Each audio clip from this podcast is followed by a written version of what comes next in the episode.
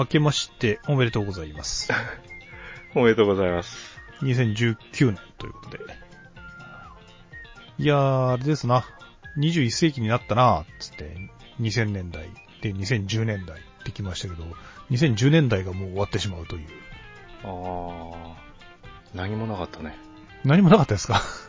なんかあったのかもしれないけど、もう覚えてないですよ。この間、あのー年始に、あの、池の水を全部抜くっつって、うちの田舎の、もうそれこそ実家のすぐ近所のお堀の水を抜くってやってたんですけど、あんたの実家は本当によくこう、テレビに映りますね。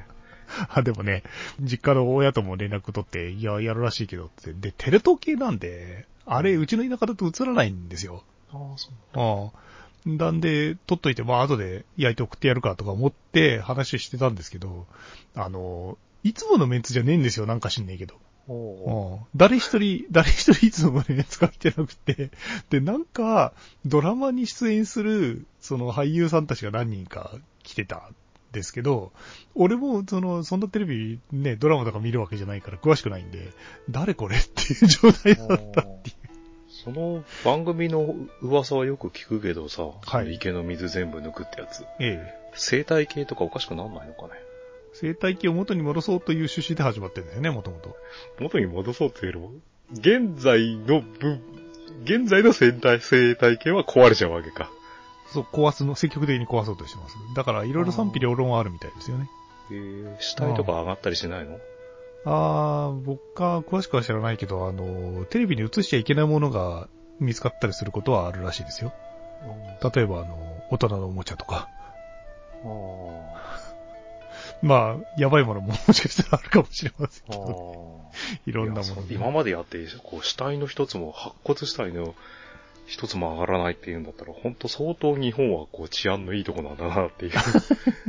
あれ結構な数やってんでしょあれ。そうですね。昭和の初期とかだったらあったかもしれませんけどね。うんまだ、まだでも40いくつとか言ってましたよ。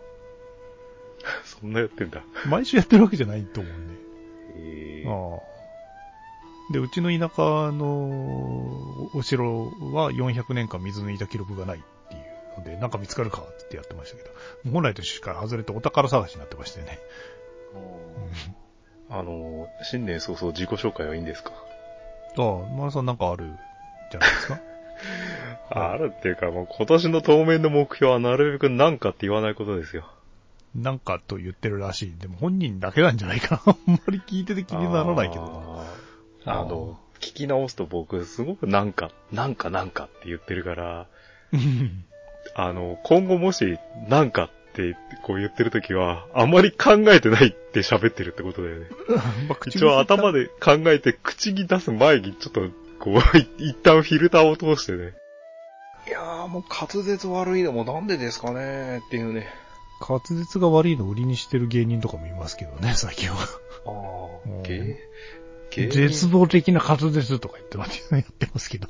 あー 全然似てないよ滑舌なのか、それは歯並び悪いとかじゃなくて？わかんない。ボイストレーニングとか言ってるらしいですよ。まあでも聞き取れないことはないんですけどね。マイクの位置とかが悪いのかね、もうちょっと高くした方がいいのか？なあの、マイクハンドみたいなさ、あの、Z ライトみたいな、こう、なんつうの？アームで釣るう。やつ。で、マイクの前にあの、丸いさ、あの、薄い紙みたいのをつけてるさ、ああいうレコーディングやってる映像によく出てくるやつみたいなの買った方がいいのかな？機材によっても限界はあると思いますけどね。多少の出資で、はこの滑舌の悪さとか、そういうのがごまかせるんだったら多少はお金払いますよ。僕の努力じゃなくてお金でどうにかなるなら。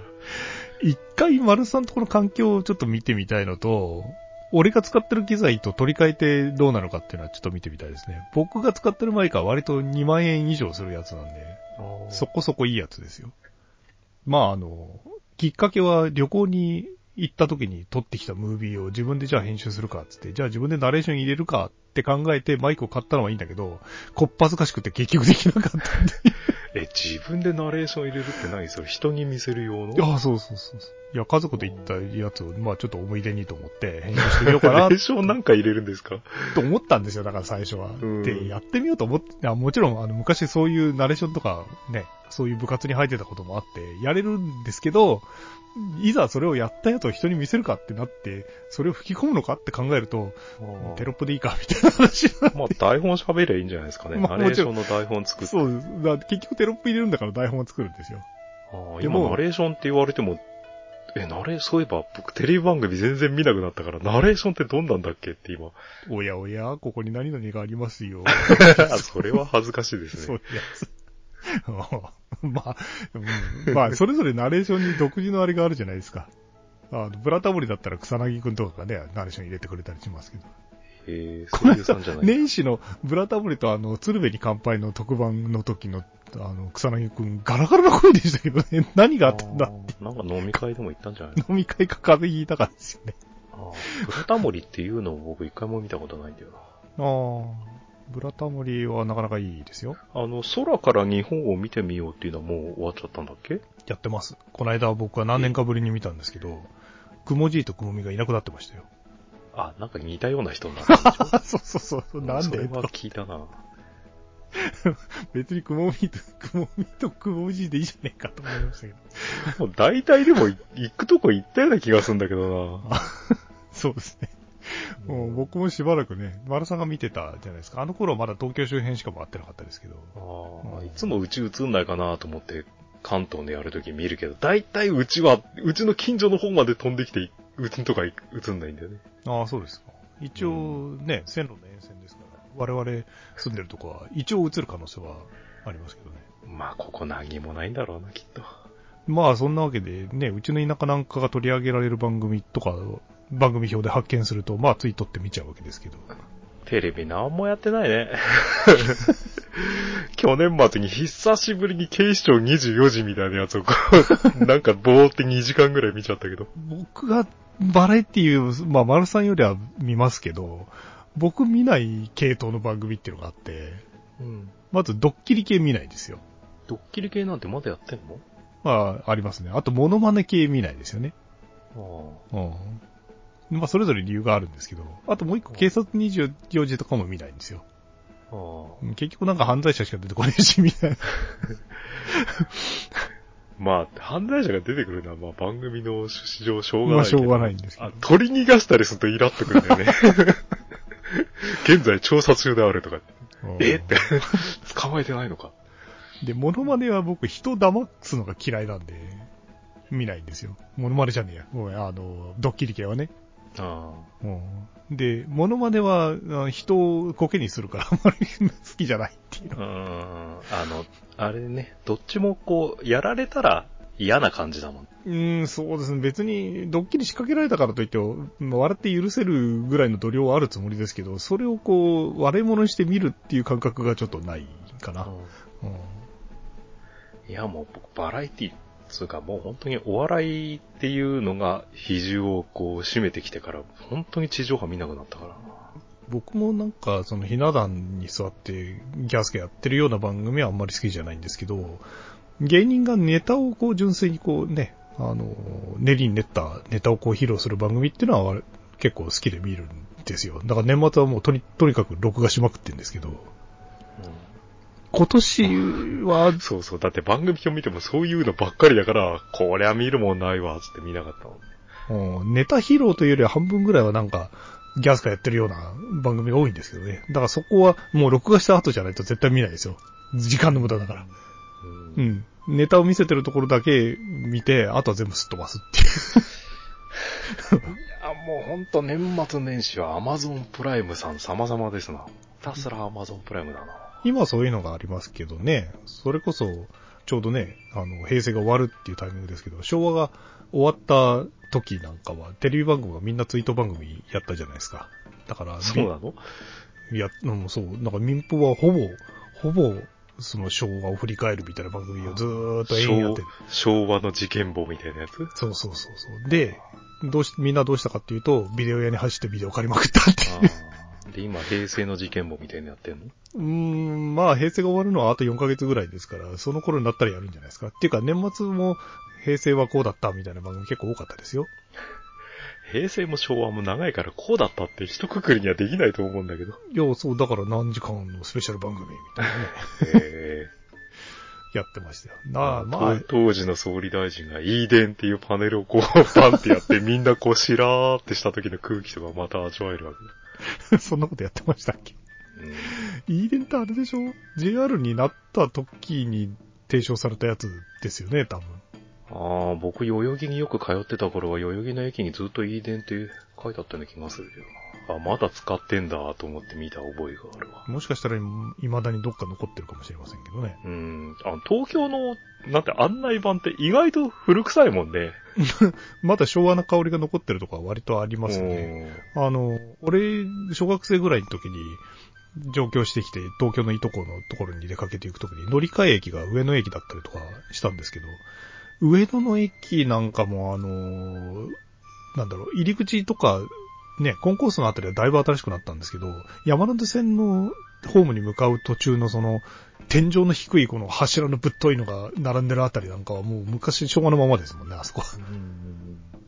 まあ、ポッドキャストに関して言うと、去年若干ちょっと更新頻度が低下してまして、20回ぐらいしかやってないんですよ。だから2週間に1回を目標にしてたんですけど、ちょっと割り込んじゃったっていう。編集する人次第ですよね。僕は毎日でもいいんですよ、別に。毎日やったら俺が死ん毎でしまう。日は無理か。毎日。一週間に一回くらいだったら。撮る場合、撮るだけなら楽ですよ。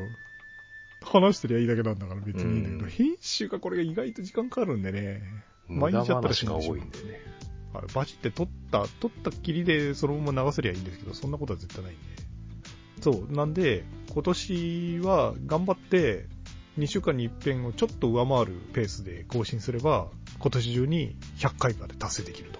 あああ成し遂げたぞっていう思い以外は何もないだろうね、おそらくね。100回、3桁ってすごいと思いますよ。まあでも70回やってるのもすごいと思いますけどね。うん70回もやって身のあることを何一つ喋らないという。まあそう。70回ぐらいやったらもうフォーメラギアアニメ化進行中になってもいいんじゃねえかうん。なんかま、あポッドキャ、あ、ほら、まあ、いた、また言っちゃったよ、なんかって。ポッドキャストやってて、なんか、ほら、ほら、仕事ね、仕事がこう増えたとかさ、そういうの、今のなんかはいいんじゃねえか？いや、気にしないでやっていきましょうよ、もうそこら辺は。まあそうです仕ね。事が増えたとかさ、ないもんですかね？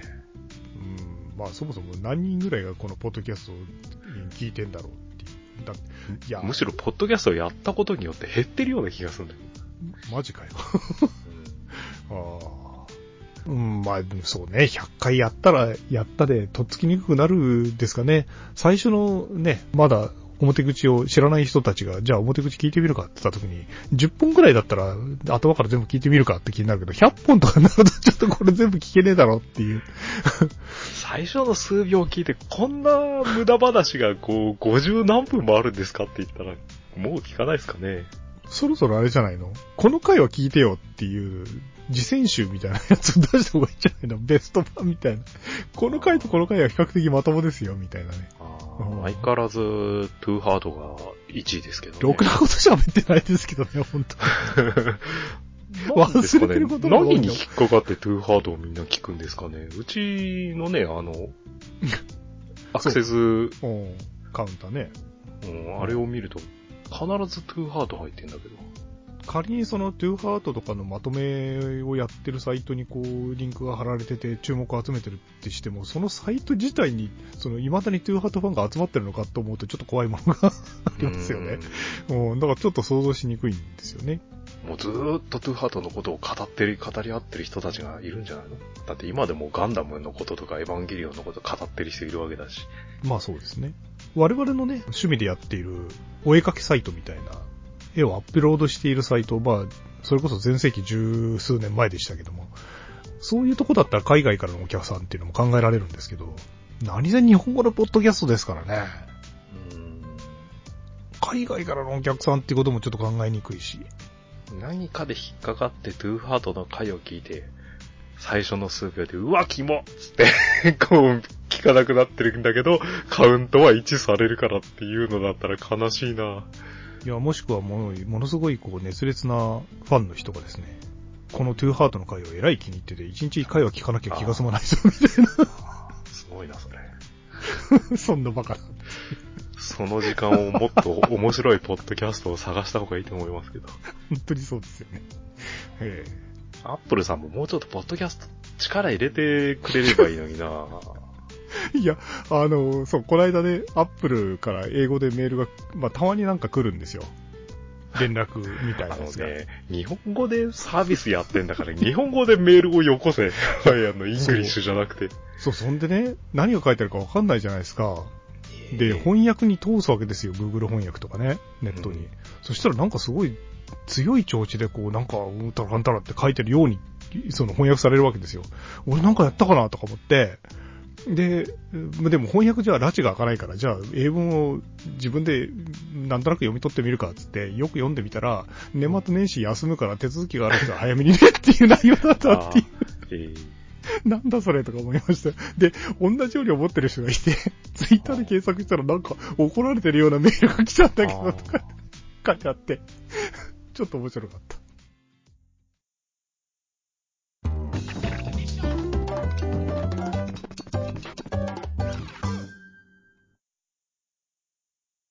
あの、そろそろ、今回の。あなた言いたいことあるでしょ、いっぱい。え、僕？うん。押してたじゃないですか。アニメに関して。ああ、そうですね。はい。じゃあいいんですよ、池の水とか。池の水って。池の水ね。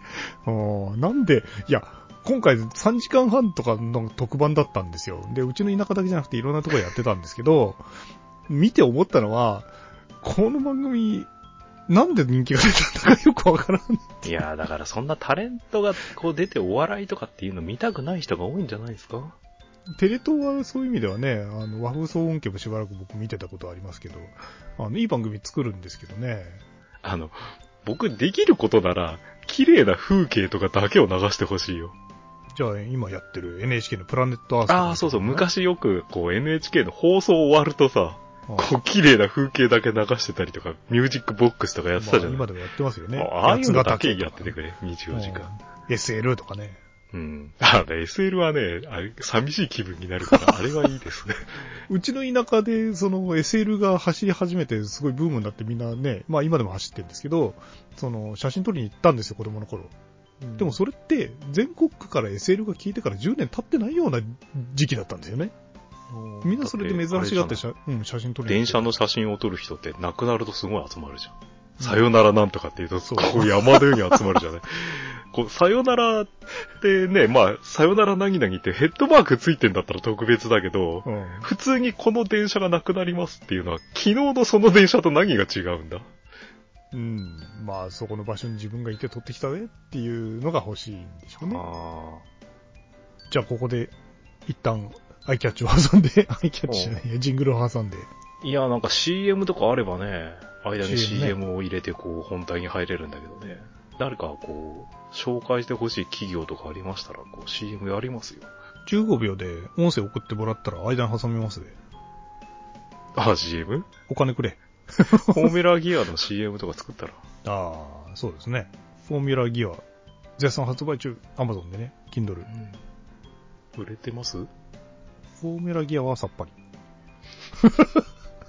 は 神様のいない空の方は、なんかポツポツたまに売れてます。おかげさまで。もうそれだけでこのポッドキャストに宣伝効果がないっていうのが丸分かりじゃないですか。いや、でも、フォーミュラギア出版しますって言った直後はね、結構売れてるんで、だそれは聞いた方が買ってくれてるのかな。まあ、それとも、単純に新刊で検索の上位に来てたからかなとか、まあ、あありますけどね。まあ、こう積極的に進めるのも、僕の昔の映画、こう満載だからさ、あれ。あだから、次回作ですよね。新作が出た時には大々的に宣伝しますけど、あの、僕の心の奥底ではね、あんまり多くの人に見てほしくねえなっていうのが、もう若干あるんですわ。あ。いやー、僕はだからそれに対して、まあね、それこそ2000年で、まあ仕事で表に、まあ一回は出てる作品なんだから、もう今更いいじゃないですかっていう形で、そのまんまの形で収録して使わせてもらうっていう、やってますけど。のくせに文章は手直ししてんでしょ？うん。まあでもあれに関してはまだ全然自分でも読み直して、まあ面白いなと思うし、ちょっとね、書き足して、その、不親切だった部分を直したりとかっていう。まあ、そう思ってたんですけど、あの、そ、それよりもさらに昔の、同人誌でやってた、まあそれこそ学生時代にやってたやつをこの間読み返してみたら、1行目からうわーみたいな感じだったんで、1行目からですか。もうこれやめてくれみたいな感じだったんで、こう、そこで初めて、うん、丸さんもこういう気分なのかっていうのは分かりました。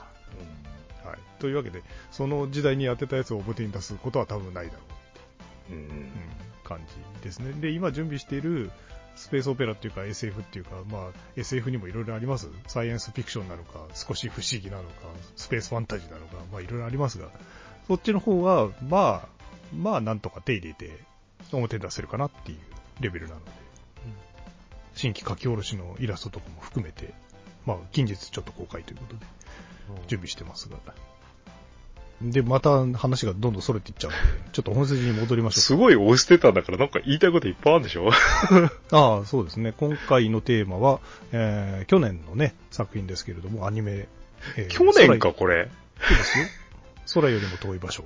ああ、すごい前だ気がするけど。一回これでタイイトル掲げて、ポッドキャストをね、撮りたいって前から言ってましてうん、で丸さんにもう、とにかく丸さん見てくださいよって進めてたわけですけど、もうついに。その間ずっと僕敬遠しまくってたやつね。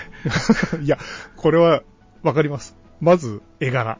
で、もういや、だから一つは、僕途中まで見てるからさ、別にこう、絵柄とかそういうのに拒否反応はないんだけど、うん。いや、うん。あの、丸さんが、まあ、ともかくとして、世間的に一般の人が多分この作品について抵抗を感じるであろうっていうのが二つ、やっぱり大きな山場があって、まだ一個が絵柄で、で、もう一個が序盤が辛いっていうことなんですよ。辛いっていうのはちょっと合ってないんですけど、あの、な、なに、絵柄はなんかそんな、あれかい？絵柄が進めにくいとこかい？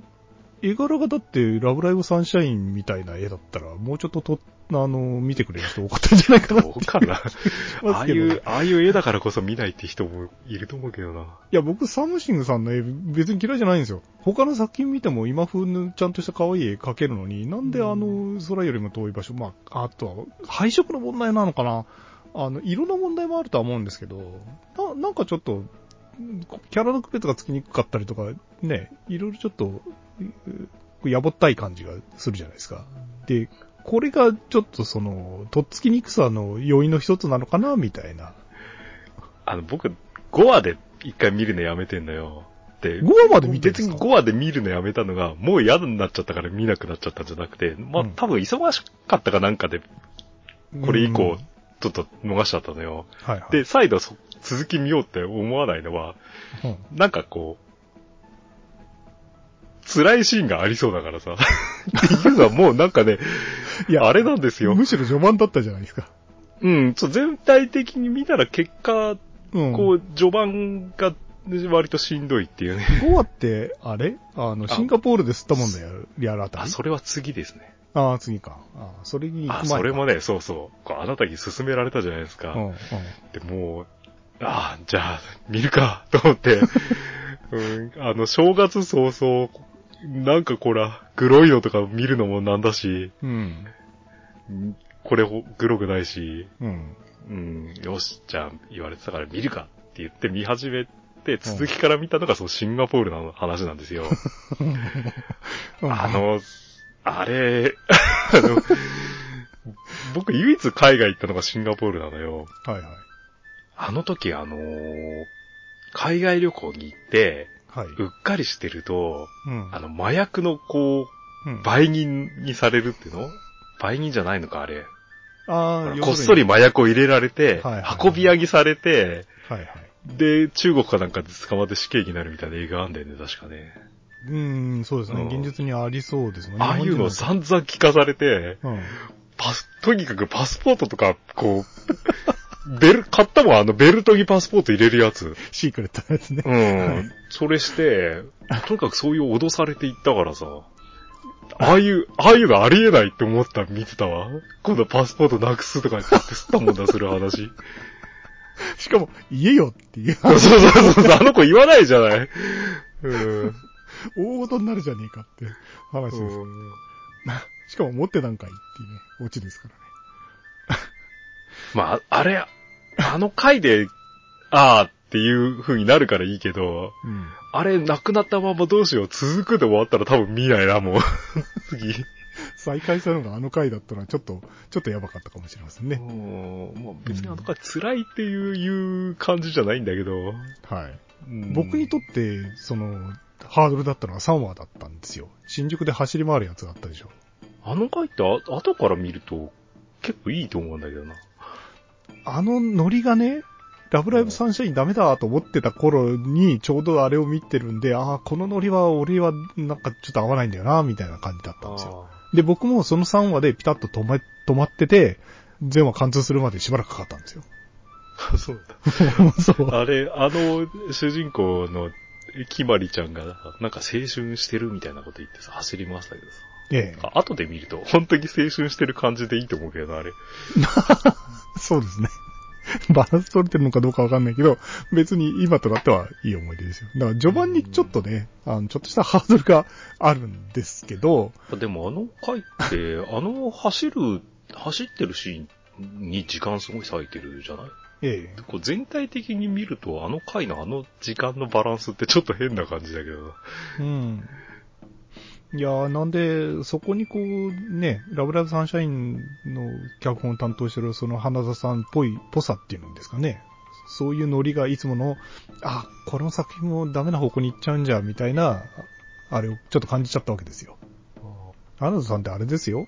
アニメ版のカンコレもやってますからね。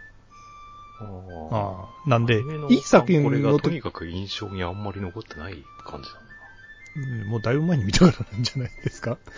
僕も、うん、なんです。1、2、3話は、放映当時に見て、で、そこからしばらく止めてた。そう、とにかく、あの、うちの嫁探し、うんあんだけキャラがいるじゃないですか。あんだけキャラが出るの、いるのに、登場してるキャラが少ないじゃない、あれ。はい、そうですね。うんとにかくうちの嫁は毎回いつ出んのかいつ出んのかさ、後ろ姿だけ出たとかさ。なんか一、一カットだけ出たとかそんなんだったわ。え、嫁？んだ、うちの絹笠さんがさ、絹笠さんってツインテールの絹笠さんが一回出ただけでしょあこれの話ね。はい、はい。うんあとなんか、後半に足、足だけ出たっぽいみたいな感じがあったけど。もう出ただけいいじゃないですか。っていうか、劇場は見てないんですか、マルツさん。木野笠さんの活躍が見たいんだったら、劇場を見なきゃ。それはもうアマゾンプライムに来てくれとしか言いようがない。なんで来ねえんだろうな。今一回でも見に行こうかなと思ったんですよね。う。もう、え二十、劇場がカンコレ。非常にな数。年ぶりに？う。うんん。だけど、もうすでに、あのー、映画のシステムがよくわかんなくなってて。最初に予約で券買うんでしたっけ？でも多分、当時、カンコレ行くかって思ってた時って、劇場ガラガラの時だから、いつ行ってもその場で好きなとこ座れそうな感じだったけど。あの予告に出てたけど、予告以外にも出てくんの？あのシーン以外にもあんの？えっ、と、冒頭で、だ古、古高以下の、なんだろう、あの4人で野戦をするんですよ。だからあのシーンに木永さん出ているはず。だけ？うん。あのーだけかい じゃあ予告見りゃいいじゃねえか。本編になったらあの人たちはあんま関係ないので。あでも、マルツさんなんかまだいい方ですよ。俺なんかまあ、ヒエは一応活躍してるんでいいんですけど、雪風なんか一かけらも出てこないですからね。あー。なんで出ないんだろうね。さあ。だだから特定の感はすごいフィーチャーされるんですけど、もうそれ以外はもう影も形もないっていう感じですから。天津風なんかまだいい方ですよね。出てますからね。パフェ食ってますからね。確か、時津風と天津風が出てるんじゃなかった？ちょっとよく覚えてないけど、でも雪風はもうほんと一かけらも出てきてない。まあ、レア感だ。当時のレア感だから。そうですね。どっかは画面の隅っこの方にチラッといるんじゃん。いやー、そうであればよかったんですけど。うん。まあ、いいよ、カンコレの話は。で、空よりも遠い場所と。いやよくまあ、これ企画通ってアニメ化したね。と思いますよね。うん。うん。だから、よほどその最初の、なんだろう、プロットっていうか、あれを見たときに、あ、これはいい作品になりそうだ、みたいな、そういうアピールができたのかなっていう気もします。完全オリジナルですもんね、あれ。これ、これの企画通せるんだったらまだアニメも当分大丈夫な感じだけどな。そうなんですよね。だから、イゼッタとかもそうなんですけど、オリジナル作品がある程度評価されるっていうのは非常に大事だと思いますね。あれは評価されたんですか？一定の、あ一定の評価は。されてると思いますが、僕は別に、は軍の香りがしたから僕あんま見なかったけど。軍の香りは別にどうでもいいんだけど、なんだろう、ちょいちょい挟まれる、なんだろう、お約束のこう、エロシーンみたいな、エロいっていうか、お色気シーンみたいなやつがいらねえなと思あ、そうそう、これ、この空よりも遠い場所ってやつ、ら。うん。久しぶりですよ。あの、女の子主人公なのに、風俗的でない主張を最後までしたっていうのあ、そうですね。うん。あの、僕この子好きだぐらいはあってもいいかもしれないけど、僕この子推しみたいなのはない。ないね全くない。そうう、ん邪念が視聴中に全然湧かないの、これ。そう、だから女性の監督だからゆえのその、バランス感覚なのかもしれないですけど、ぱ女の子が普通にこう、なんだろう、キャラクターとしてじゃなくて人間として描かれてる感じはしますよね。ちょっと珍しいんじゃない？なんかこう、なんかその女性監督みたいのが関わると、うん。嫌な、特有の嫌な部分が出たりするじゃない？そうですね。こう、女の子のさ。はいはい。そういうのも感じないんだよね。でかといって媚びてる感じでもないしさ。そう、それぞれいろいろあって、まあ、終盤にその辺が集約されますけど、まあなんか、味方になってあげようみたいな感じの。だから自分がその中に混じりたいっていうのとのとも違いますしね。あの作品に関しては。だから、わかんないですけど、俺らの年が、の人間が見ても面白いと思うんだけど、同じぐらいの年齢の人たちが見ても結構共感できる部分はあるんじゃないかっていう、うん、感じもしますよね。これ2018年作品だったか。じゃあ2018年一番な見たアニメで何進めますかって言ったらこれだよ。よかった。いや、本当にうん。これだけは絶対見ても損しない。これはいや、誰に進めても OK ですよ。そう、だから辛くなるっていうか、辛いの見たくないんだよって丸さんが、あの、いつも言ってるんだけど、僕がだから、あの作品に関しては、どこまでも前向きな作品だから見てくださいって言ってたでしょ、なんかね、こ、こんなのばっかり見続けてたらね、感動死する恐れがあるからね、あの、例のあの、僕の中ですごい感動死する可能性があるって言ってるあの、例の歌のやつ、楽器のやつか？えーっと、なんだっけ？なんか10月は黄昏の月みたいなやつ。あ、4月は君の嘘だ。そうそうそうそう。名前を全然覚えられないんだけど、あれを僕が見ると感動死する恐れがあるから見てないってやつ。もう歌だけ聞いただけでも、うわーって感じですけど、僕見てないんですよ。僕見てないんだけど、歌、エンディングの2曲、あと2つ目のエンディングかなんかがまたこれが名曲でね。ああ。いや、意外と見たら大したことないかもしれないよ。どうなんでしょうね。まあ、なんか機会があったら見ようかなって。若干、若干かかなりのネタバレをあれ見て、こんなの見たら絶対感動するに決まってるじゃんっていうような内容だったから。なんでそういうの見ないんだよ。うーん。いや、だからなんか、感動死したくないからさ。ああ僕の中ではですよ。それよりも遠い場所は、序盤とか、あとまあ、ビジュアル的にね、ちょっとハードルというか、あるから、その、なんだろう、多くの人があれを1話2話とかで振り落としてるんじゃないかと思ってたんですよ。でもまず、見た人っていうのは、もう必ず素晴らしい作品だって評価してるっていうのがまず一つね。ちょっと高評価率が高い、すごい高いもんね、これね。そう。レビューのあれ見ると。で、僕自身もそうだったんですよ。で、で、一回止めたじゃないですか。3話でね、一回、ちうんょっと俺には合わないかもしれない。我々ちょっと止めるの極端なんじゃないのかね。で、3話で頑張って頑張ってみて、なんかこの、この空気感で続けられるとちょっとな、みたいなのがあって、しばらく止めてて、で、見は、また再びこう、見始めたんですよ。で、沖縄に着いた瞬間に、その、船からこうタラップで降りて一歩踏みしめた瞬間に、えっ、と、名前が出てこない。あの子、南南極でしょ？そう、うん、あ、俺なんて言いました今。沖縄。沖縄？そう、さっきそのうちにやってたもんだから、なんか沖縄というのに染みついちゃって。そう、南極に着いた時に、その、ざまあみろっていうようなことを叫ぶじゃないですか。うん。で、その時に僕自身の、その、なんだろう、いろんな中の評価を振り払って、こう、見続けたっていうところで、ほら見たことが面白くなったじゃねえか、みたいな気分と合わさって、ざまあみろみたいな、ちょっと、あれが遅くでもあれまだ途中だからさ、最後になるにあたって、えらいことになる可能性もあるわけだから。まあそうなんだけど、その時に、その主人公と、その、もう一人のね、人が、周りに何を言われても、自分のあれを貫いてきたっていうところでざまめろって言葉が出たじゃないですか。あれにシンクロするんですよ。別に周りからひどい評価を受けてたわけじゃないですけど、で、あ見続けてよかった、みたいな感動の気分がそことシンクロして、まあ、これはいいと思ったわけですよ。で、まあ最後まで良かったでしょ？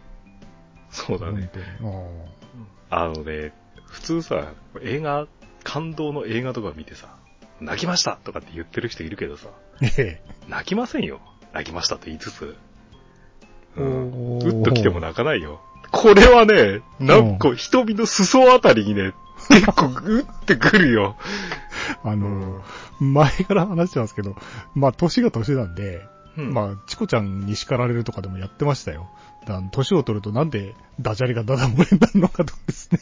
涙もろくなったりするんだろうみたいな。やってんですけど、まあ涙もろくなってんですよ。僕はでもアニメでマジで泣いたことは何度もあります。あ本当にうん、僕泣いた映画とかも、ああの、ベストキットで泣いたぐらいだな。も う見たことないんだよ、僕。うん僕らの年齢だったら必ず見てるだろうという映画の一つですよね。うーん、泣くような映画じゃないですけどね。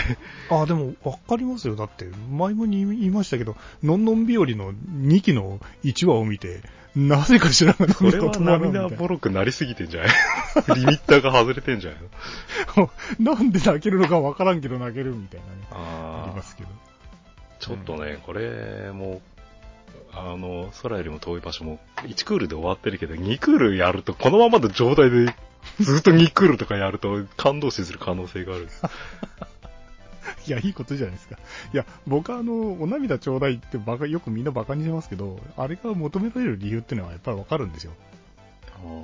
涙を流すっていうことがストレス発散になるんで、ストレスを発散したいこれ、感動しますよ、泣けますよって、もし言われて勧められたら僕見ないですね。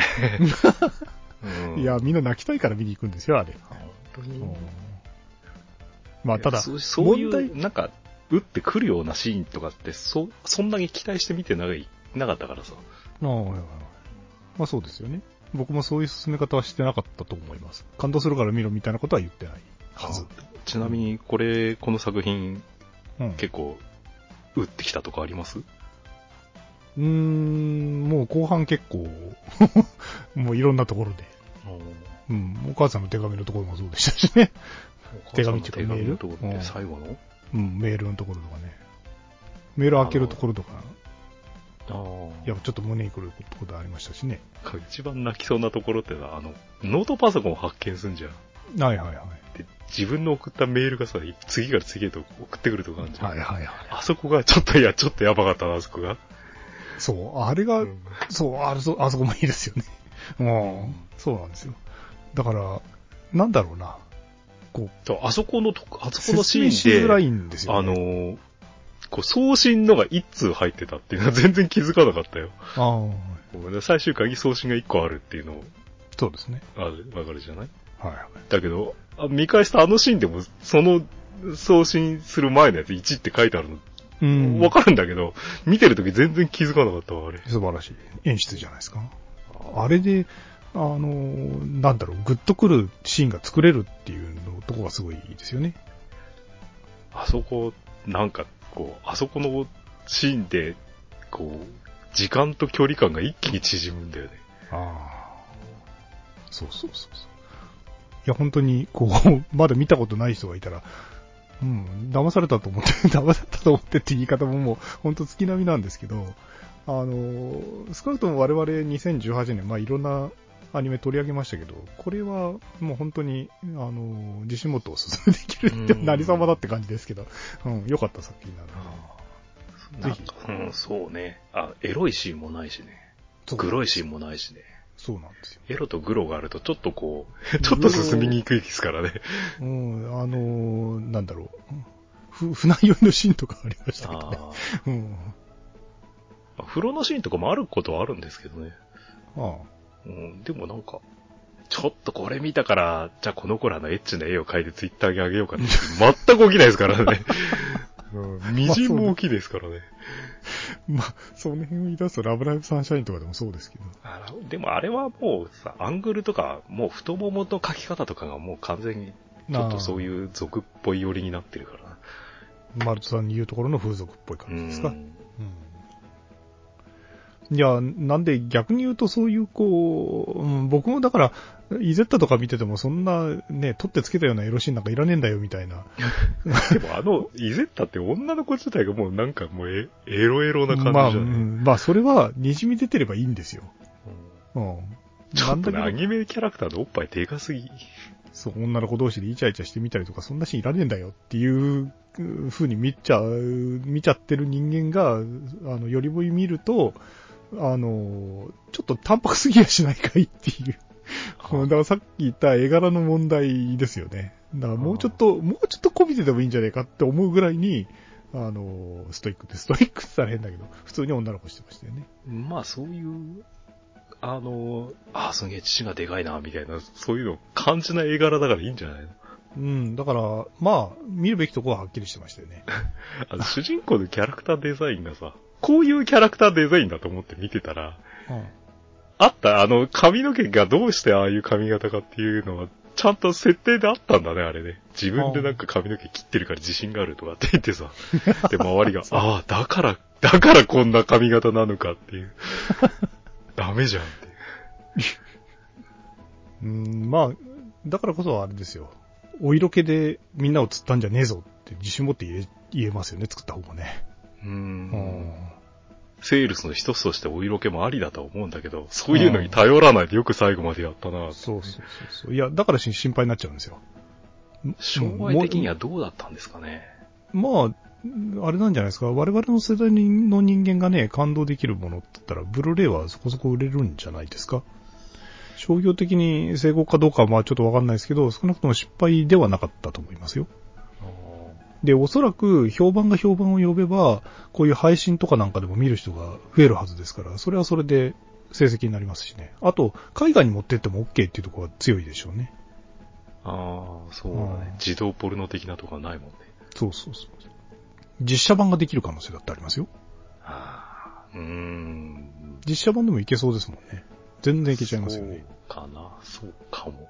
うん今、アマゾンプライムのさ、こう、エピソードのこう、パーって見てると、この、11話も良かったな、個人的には。あの、ほら、コンビニのこのさ、あの部活の子がこうカメラに映ってどうこうって話で、あの話僕割と好きなんだよな。でしょ？あれも、あれも序盤とかにあったりとか、普通の作品の中でやられるといたたまれなくなっちゃう系のエピソードですけど。なうん。あれは本当によ、あれも良かったですよ。本当にうん。やっぱね、本人じゃない友達が声を上げてくれるっていうのが大事ですよね。これ、お母さんがさ、うん。こう、南極で行方不明になってるじゃない？ええ。だけど、南極で死んだっていうのは、死んだっていうセリフが全然ないのよね。で、後半、うん後半のどっかであの、隊長さんがね、言うんだよ、死んでとかって。ああそこで結構ね、一番、いきこう死っていうのをこう言われて結構かなりドキッてしたんだけど、ずっとこう、死んだって言わないじゃない？まあ、消息を絶ってっていう。うんだから本人たちも死んだっていう実感を、まあ、認めたくないっていう心理の、でも、描写的には仏壇とかあるしさ、まあ死んでるんだよね。まあ、生きてるわけないですもんね。うん。一年とかでね、戻ってきて、その、タロとジロとかみたいに発見されたとかならあれだったけど、一年ぐらいだったら、あの、原型をとどめて普通にこう、カチコチになってる。お母さんいそうだけどな。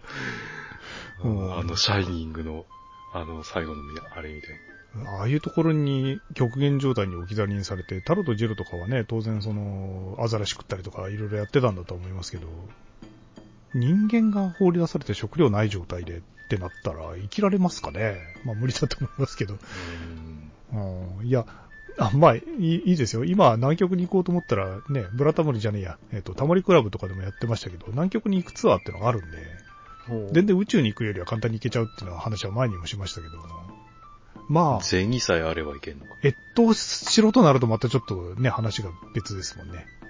で、僕らは子供の頃にあの、南極物語ね、タロとジロのあの、高倉健と渡瀬恒彦でしたっけ？いや、前にも言いましたけど、僕、バンギリスの音楽しか覚えてないです。僕はあれ結構好きなんで、あの映あ画。うん。あ。あっちのあの、ワイルドスピードの、あの、主演の人が出ている、こう、海外版の方は見たんだけどな。僕はあの、何年か前に、年末だったかな、やってた、あの、キムタクがやってる南極物語も、南極物語でやったか、見ちゃったんですけど、あれ、もう高倉健さんとかの演技とかと比べると、本当に演出から何からもうひどいもんでしたからそね。んな、キムタク版の南極物語なんてあんだ。あるんですあよ。の、南極で自撮りとかすんの？もう、いやー、ケンさんの演技はいいな、やっぱりって思う、思いを、思いましたよね、やっぱりね。あうんいやー、日本のドラマの演出はおかしい。基本的に。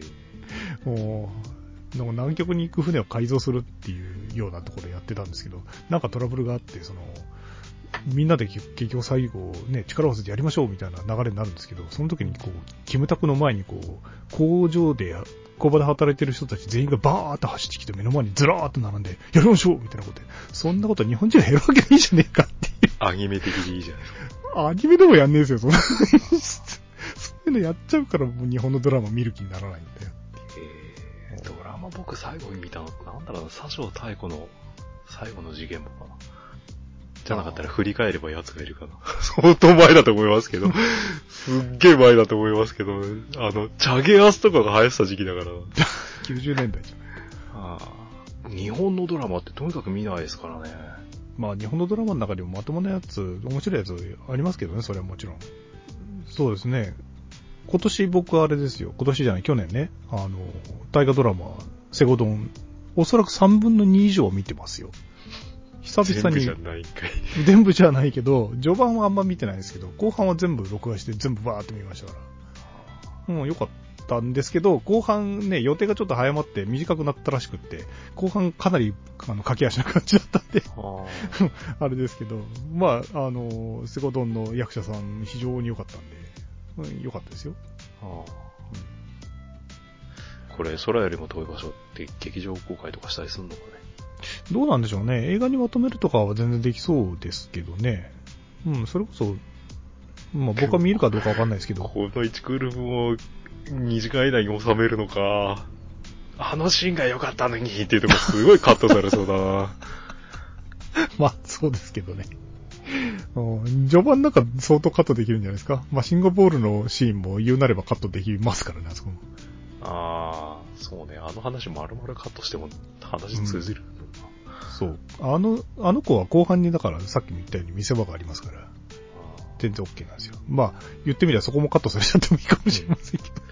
3人ぐらいキャラ絞っとあの、しらせちゃんがね、あの、割とコンビニ、バイトでこう一緒になってええ合流するじゃない。はいはい。もうちょっと不信感を持つのかなと思あ、った。そうそうそう。いつの間に一緒になっただっけみたいな感じだったじゃないですか。うん。あの、きまりちゃんはずっとこう、この子と一緒で大丈夫なのかしらって思うのかなと思ったら意外とすんなりこう、三人一緒になってるっていう。そうですね。まあ、その辺のやつも、こう、長々やんなくていいのかね。うん。まあ、このポッドキャスト聞いてる人だったら、まあ、なんとなくわかると思いますけど、マルトさんがその、こう、見てて人の悪意だったりみたいなね、ところがこう、強調されるような作品は、お、ダメだ、みたいな。そう、まあ僕もそうですけど、なりやすいんですけど、そういうのを敬遠している丸さんが、まあ、最後まで貫通して良かった作品だっていうぐらいなものなんで、その意味では、うん、あの、まあ何度も言うようですが、全然こう、普通に見れるんで。